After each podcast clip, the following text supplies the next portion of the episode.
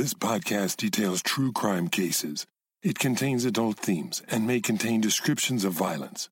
It is not intended for children. Listener discretion is advised.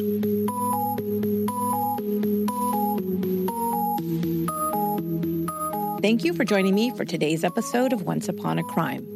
We're in the series Murder Memories, where the phenomenon known as recovered memories leads investigators to solve cold cases. In this episode, I'll tell you about a cold case that may never have been solved if the perpetrator hadn't begun telling friends and acquaintances about nightmares he was experiencing. Nightmares that he feared were actually long repressed memories of one terrible night. This is the last chapter in the series, Murder Memories The Case of Paul Cox. On January 2, 1989, Narayan Bassetti traveled to the New York City suburb of Larchmont to check on his sister Shanta and his brother in law, Lakshman Rao Chervu. Lakshman Chervu, age 58, was the director of nuclear medicine at Albert Einstein Medical College in the Bronx. He and his wife had immigrated from India to Canada and then to the New York area, settling into their upscale suburban life in Westchester County in 1974. Shanta attended medical school and completed her residency as an emergency room technician before continuing on to a fellowship in geriatric medicine at Montefiore Medical Center in the Bronx. They were hardworking and also close to their family and extended family. Their two children, both graduates of Princeton University, had since left home to begin their own careers and families, but were in frequent communication with their parents. The Chervus also had siblings and extended family, with whom they kept in close contact. So it was odd that no one had heard from the couple since December 30th. Bassetti, at first, might have believed that his sister and brother in law were just enjoying some well deserved time off over the New Year holiday. But when he hadn't heard from them and couldn't reach them by January 2nd, he decided to make the drive to the suburbs to call on them. As he entered the two story home located at 36 Lincoln Street, all was quiet. He called out, but there was no answer. In the back of the house, he noticed a broken window pane and, having a bad feeling that something was very wrong, called the police. When police arrived, they worked their way upstairs. In the master bedroom, they encountered a bloody scene. Blood was sprayed everywhere. It covered the walls, floor, and even the ceiling. Lakshman Chervu was found lying on his back with 15 stab wounds to his face and body. His 51 year old wife was also dead. She was found lying across her husband's body. She'd suffered nine stab wounds. Both of their throats had also been slit. Lakshman's cut so deeply, he was nearly decapitated. There was no sign of the house being ransacked or any items stolen from the home. There had been no sexual assault. Detectives, upon questioning neighbors, friends, and colleagues, found that the Chervus had no known enemies or anyone who even disliked them. By all accounts, they were a wonderful couple with a loving family who were well liked and respected in the community. Not much in the way of evidence was left at the crime scene. The murder weapon wasn't found, and there was only one partial palm print discovered in the home that couldn't be matched to anyone. While the Chervus family and the community grieved, the case went cold.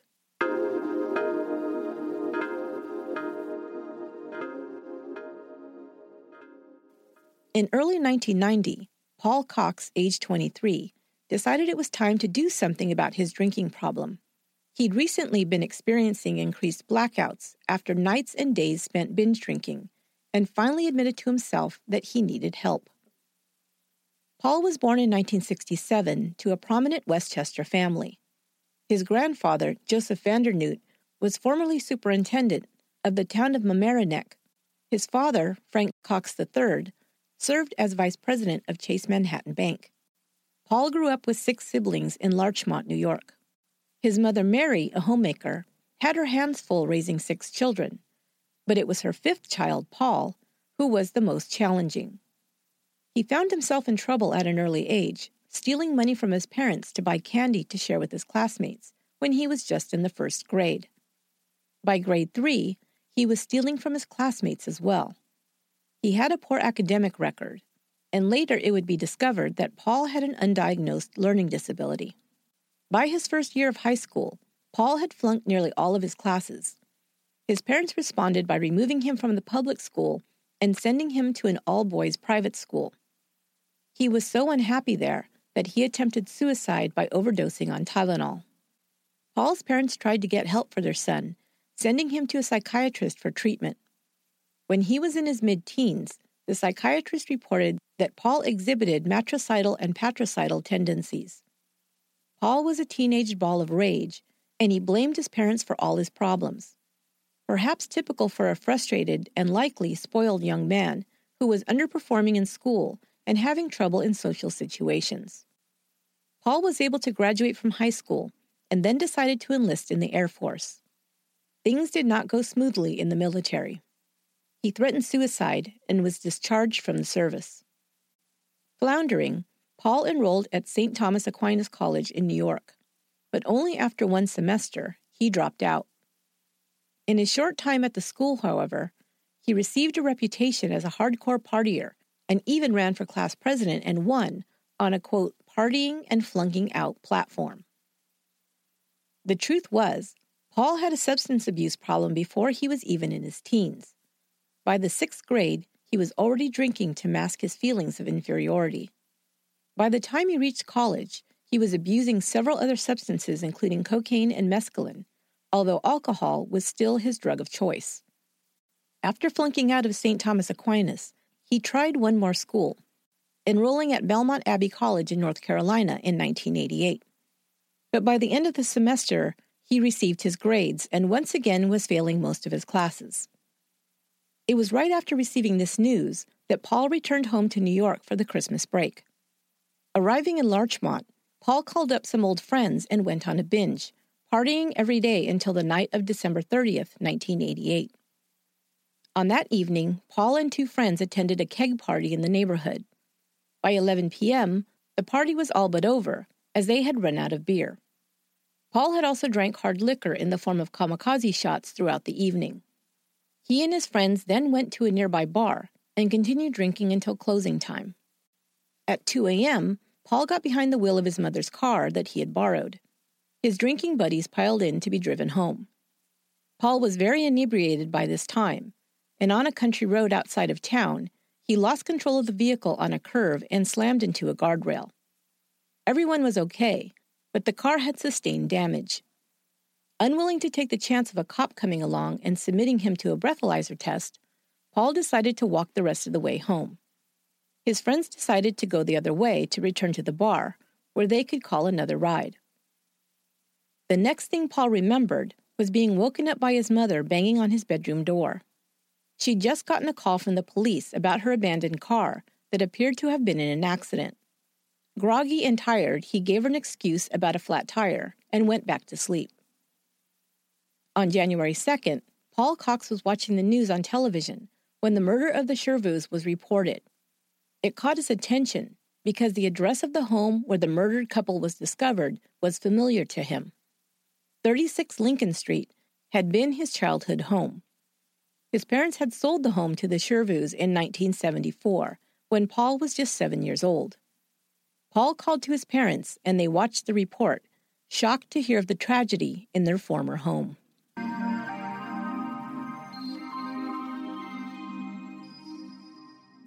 By 1990, Paul Cox had decided to seek treatment for his alcoholism.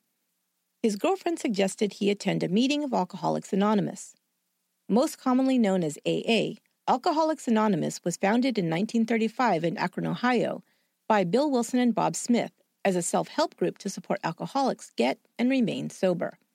Built on the tenets of community and mutual support between members, all who have struggled with alcohol abuse and addiction, AA has chapter locations worldwide. Currently, there are more than 120,000 AA groups meeting on any given day that serve over 2 million members.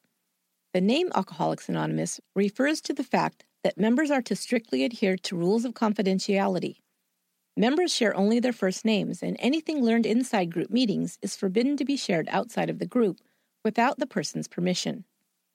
On November 11th, Paul Cox joined Alcoholics Anonymous. There he found the support and encouragement he needed to stop drinking. He would report that after joining AA, he stopped drinking and was able to remain sober for good. Once he'd quit drinking, Paul said it felt as if he was achieving clarity for the first time in his adult life. As if emerging from a fog, he began to recover memories of his past behaviors while under the influence. Paul began to work through the 12 steps of the Alcoholics Anonymous program. Every member begins with step one and works through each sequentially. Step one is admitting that you are powerless over alcohol and that life has become unmanageable. Step two and three introduce the spiritual aspects of the program. Each member must come to believe in a power greater than themselves and make a decision to turn their will and lives over to the care of God. AA is not religion specific, and members are free to identify God or a deity of their own choosing. At first, Paul wasn't comfortable with the spiritual structure of the program. Talk of God and a higher power made him uncomfortable. But since he was able to abstain from alcohol for the first time in his life after he began attending AA meetings, he decided to stick with the program. After several months, Paul reached the fourth and fifth of the 12 steps. These steps required members to make a searching and fearless moral inventory of themselves and admit to God, to themselves, and others the exact nature of their wrongs. It was in the time leading up to, and especially while working through steps four and five, that Paul said he began to recall vivid memories of his past wrongs. These vivid memories were about him committing a violent act, a murder to be exact. As time went on and these dreams became more real, he came to believe that he actually had committed a murder while in an alcoholic blackout that he was just now becoming conscious of. According to a 2003 report by the National Institute on Alcohol Abuse and Alcoholism, a person can experience an either partial or complete alcoholic blackout. These are periods of memory loss for events that have transpired while a person is under the influence. Blackouts happen to some people who consume alcohol in great quantities, but not all experience this. Those that do are more likely to have a blackout after consuming large amounts of alcohol rapidly, sometimes called binge drinking. These impairments in memory are said to be a result of disruption of activity in the hippocampus of the brain, the region that plays a central role in the formation of new autobiographical memories. In essence, a person experiences periods of amnesia while in a blackout, during which time they continue functioning, walking, talking, even carrying out complex behaviors like driving, but they do not create memories for these events. During one type of alcoholic blackout, called en bloc, these periods can last for hours, with the person losing large chunks of time where no memories are formed. Now, Paul said, memories were coming back to him in a series of flashbacks that terrified him. One night, after leaving an AA meeting, he drove to his girlfriend Jessica's house. He told her that he was now sure he had murdered the Chervus during an alcoholic blackout in 1989. He broke down in tears while relating this to her. Jessica told him she couldn't believe this was possible and suggested he speak to his sponsor. AA members are encouraged to have a sponsor, a seasoned AA member who is assigned to help new members work through the 12 steps and support them in staying sober. Paul now called his sponsor, known only as Mr. C. A note all the AA members in this episode were allowed to keep their names confidential to respect the rules of the organization. The court records only identify them by their last initials. Later, Mr. C would testify that Paul had called him one night and seemed very upset. To lighten the mood, Mr. C had joked, It couldn't be that bad, could it? You didn't kill anyone, did you? There was a long pause at the other end of the phone before Paul responded. What he told his sponsor next would shock him. Paul and Mr. C would meet and talk several times, and over the next few days and weeks, Paul shared more details, finally sharing the entire incident as he remembered it.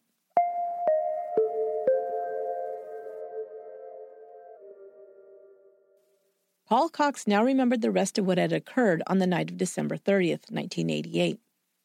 After he'd crashed his mother's car and parted ways with his friends, he began to make the short walk back home through Larchmont. Cox now believed he had been experiencing an alcoholic blackout and had instinctively walked to his childhood home, located at 36 Lincoln Street. Once there, he broke a window to gain entry.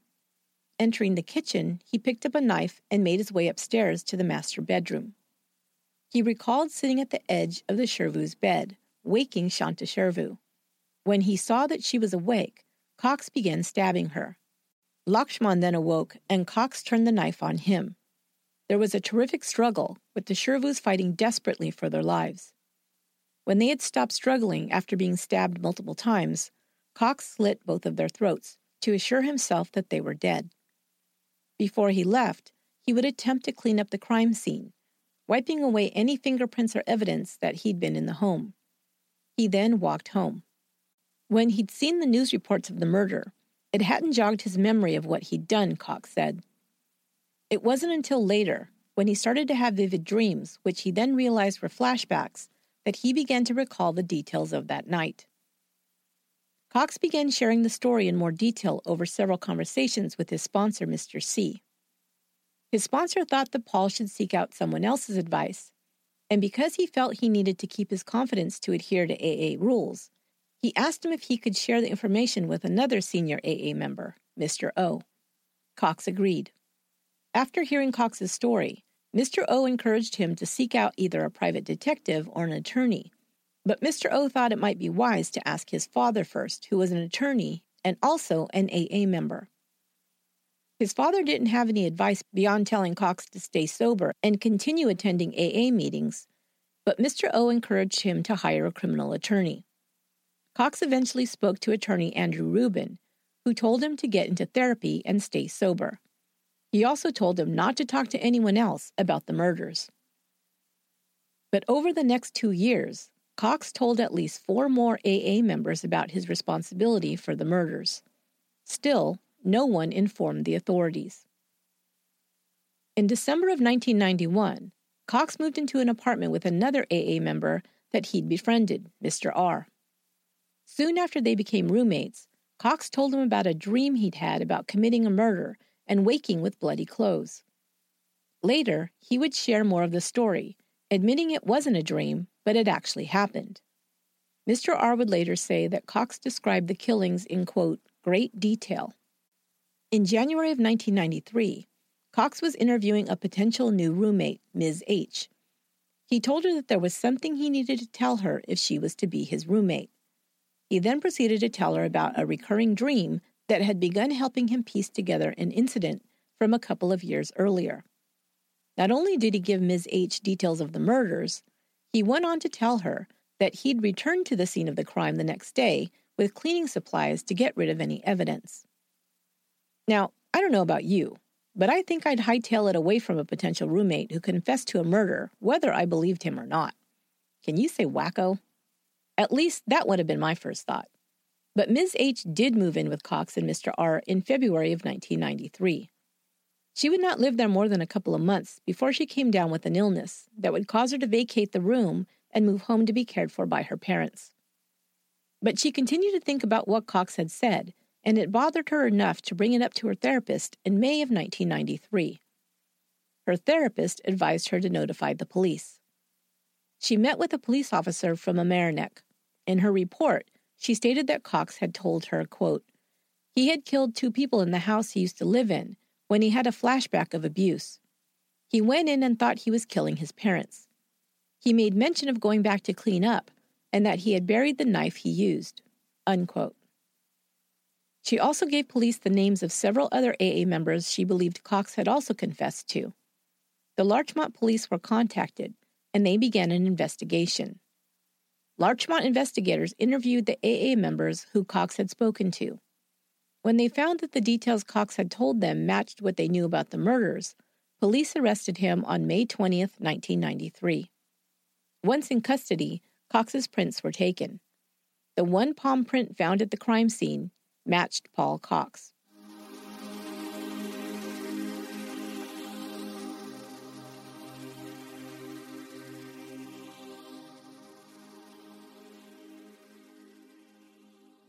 After more than four years, the Chervu's children, Arati and Arun, finally knew who was responsible for the murder of their parents. When they discovered that more than half a dozen people knew who the murderer was for more than two years and didn't report it, they were incensed. I find it shocking that it was common knowledge among all these people, Arati Johnston said. We suffered for years, not knowing what happened to my parents. Paul Cox was indicted on four counts of second degree murder, two counts for intentional murder, and two for depraved indifference murder. The following month, Cox's parents put up a $250,000 bond, and he was released from jail to await his sentence. He was required to remain under electronically monitored house arrest at his parents' home. Cox's attorney, Andrew Rubin, had his work cut out for him trying to come up with an effective defense. The versions of the crime that Cox had told several people all matched. That fact and the palm print discovered at the crime scene was irrefutable evidence that Cox had committed the crime. There was no denying it.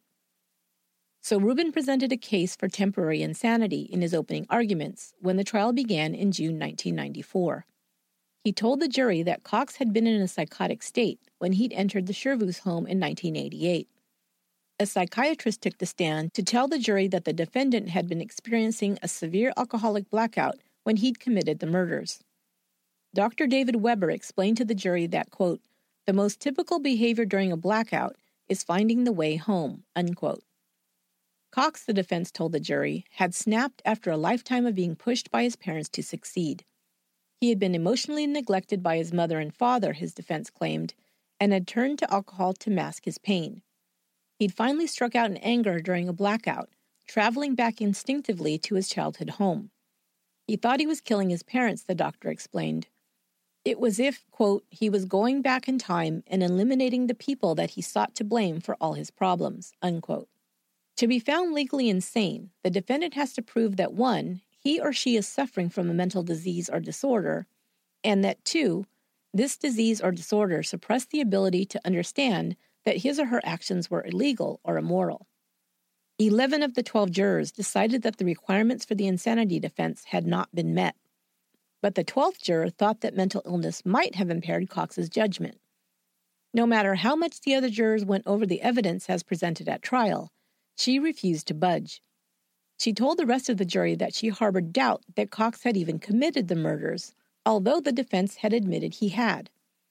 After seven days of deliberation, the jury had to tell the judge that they were hopelessly deadlocked and a mistrial was declared. The case was retried with the second trial beginning just four months later. This time, Paul Cox took the stand and tried to gain the jury's sympathy by describing a life which I guess he believed was one of abuse and neglect. But his claims of being shamed by his parents about his constant bedwetting, he said he had been humiliated when they made a reward chart for him, posting a gold star on the chart for each night his bed remained dry, fell flat with the jury. He also told of having to take unappetizing sandwiches to school, how his siblings forgot to wish him a happy birthday, and that his parents sometimes missed his sports games. None of this impressed the jury as particularly abusive. It was true that Cox's learning disability had been left undiagnosed. This had caused him to fall behind in school, for which he felt ashamed. It was also true that he began drinking alcohol at a very young age, and that his parents hadn't been aware of the problem until much later. But they had tried to get him help whenever a problem cropped up. They had enrolled their son in a private school when he needed extra help and was flunking out of high school. They'd sent him to a psychiatrist and hired a therapist when he became depressed and suicidal. They'd also supported and encouraged him when he flunked out of one college after another. The prosecution didn't buy Cox's poor little rich boy story and told the jury an alternate theory. Their theory of the murder was that Cox hadn't been in a blackout at all. They argued that he was a thief with a long record of petty crimes. He had a history of breaking into nearby homes to steal.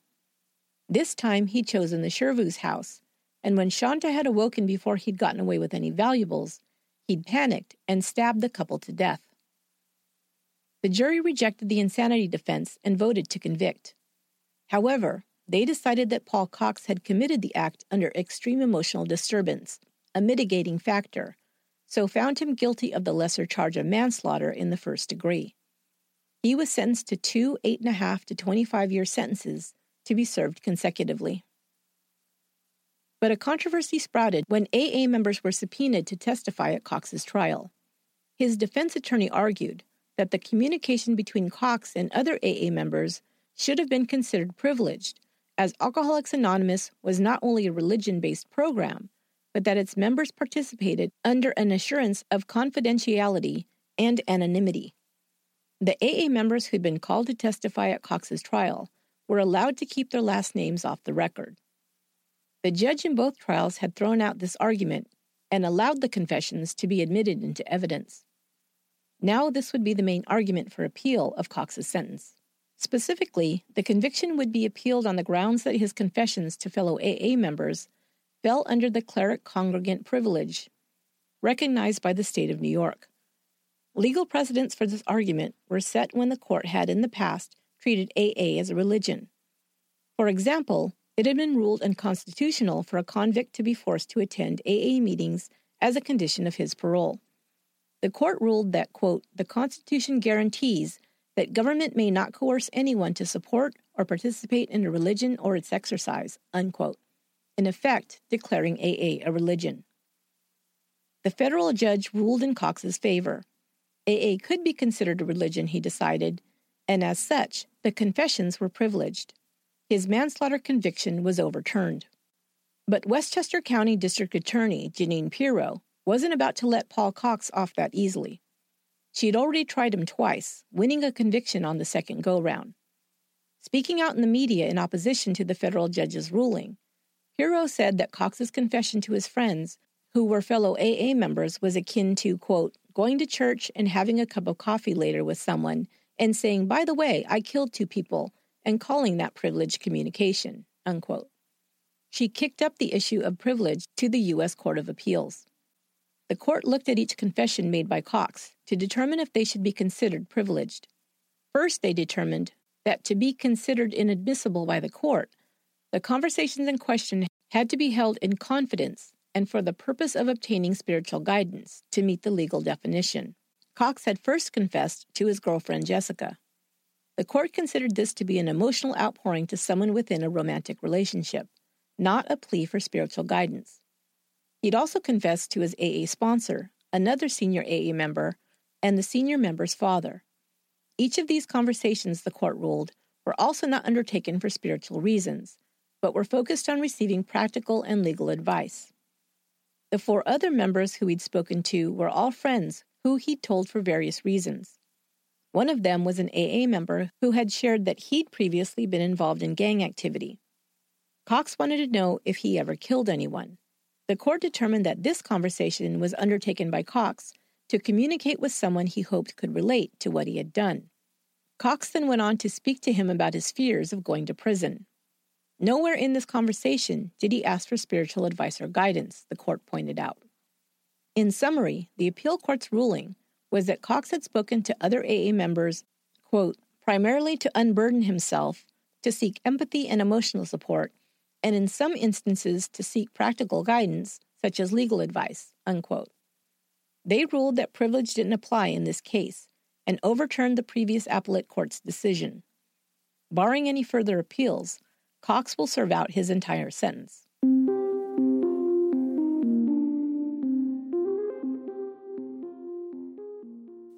A spokesperson for Alcoholics Anonymous went on the record to say that AA was not a religion but instead identified it as a spiritually guided self help group.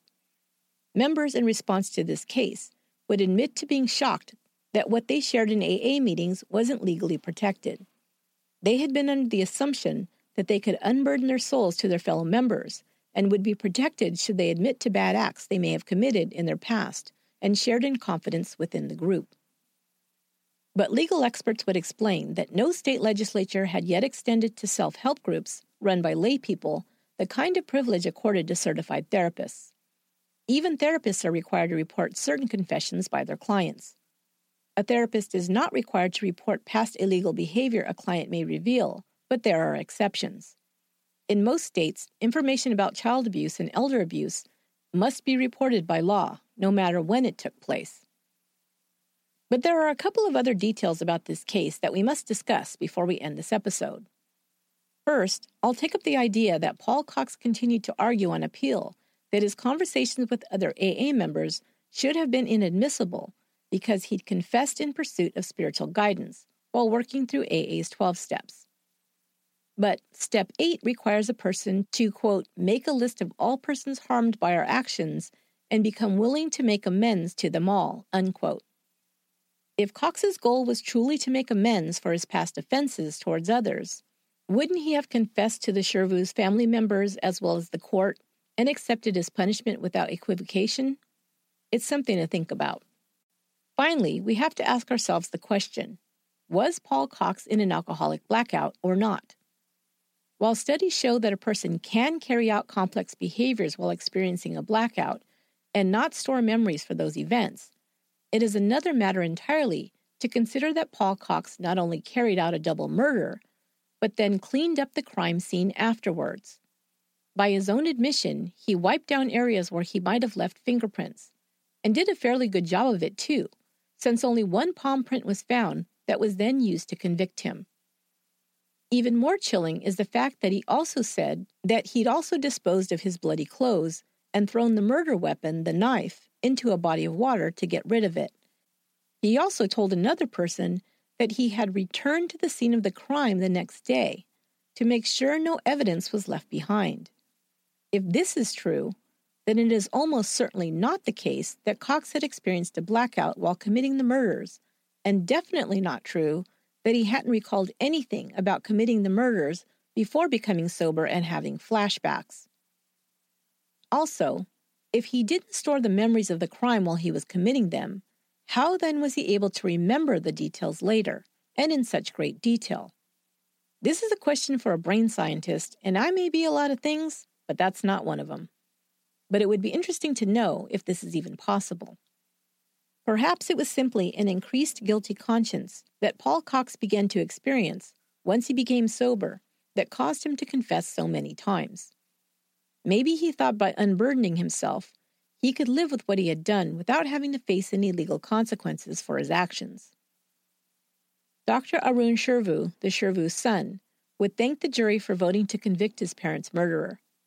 He would also thank the AA members who'd testified at both trials.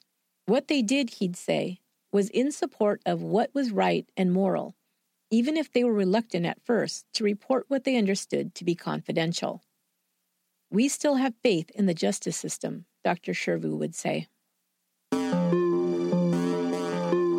That will do it for this episode of Once Upon a Crime. I want to thank this month's new Patreon supporters.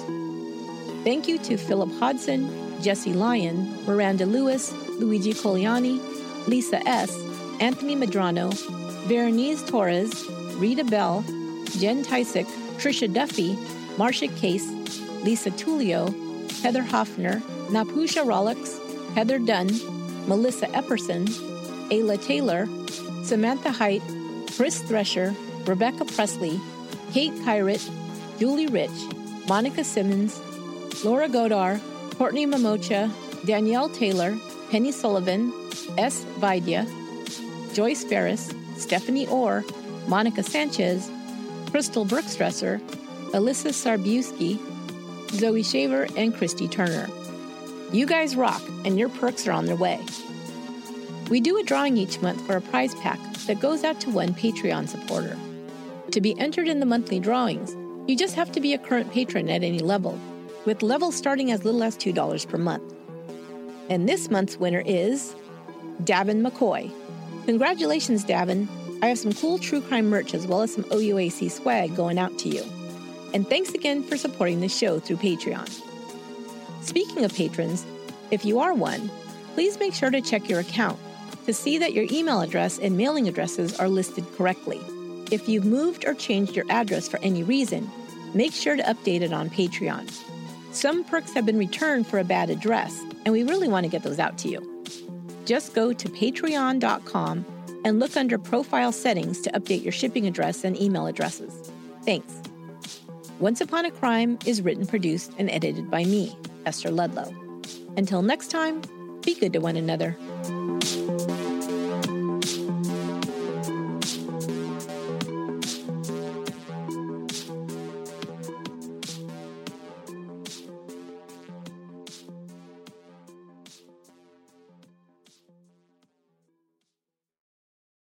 Angi has made it easier than ever to connect with skilled professionals to get all your jobs projects done well. If you own a home, you know how much work it can take, whether it's everyday maintenance and repairs or making dream projects a reality. It can be hard just to know where to start. But now, all you need to do is Angi that and find a skilled local pro who will deliver the quality and expertise you need. Angi has over 20 years of home service experience, and they've combined it with new tools to simplify the whole process. Bring them your project online or with the Angi app, answer a few questions, and Angi can handle the rest from start to finish or help you compare quotes from multiple pros and connect instantly, which means you can take care of just about any home project in just a few taps. Because when it comes to getting the most out of your home, you can do this when you Angi that. Download the free Angi mobile app today or visit Angi.com. That's A-N-G-I dot com.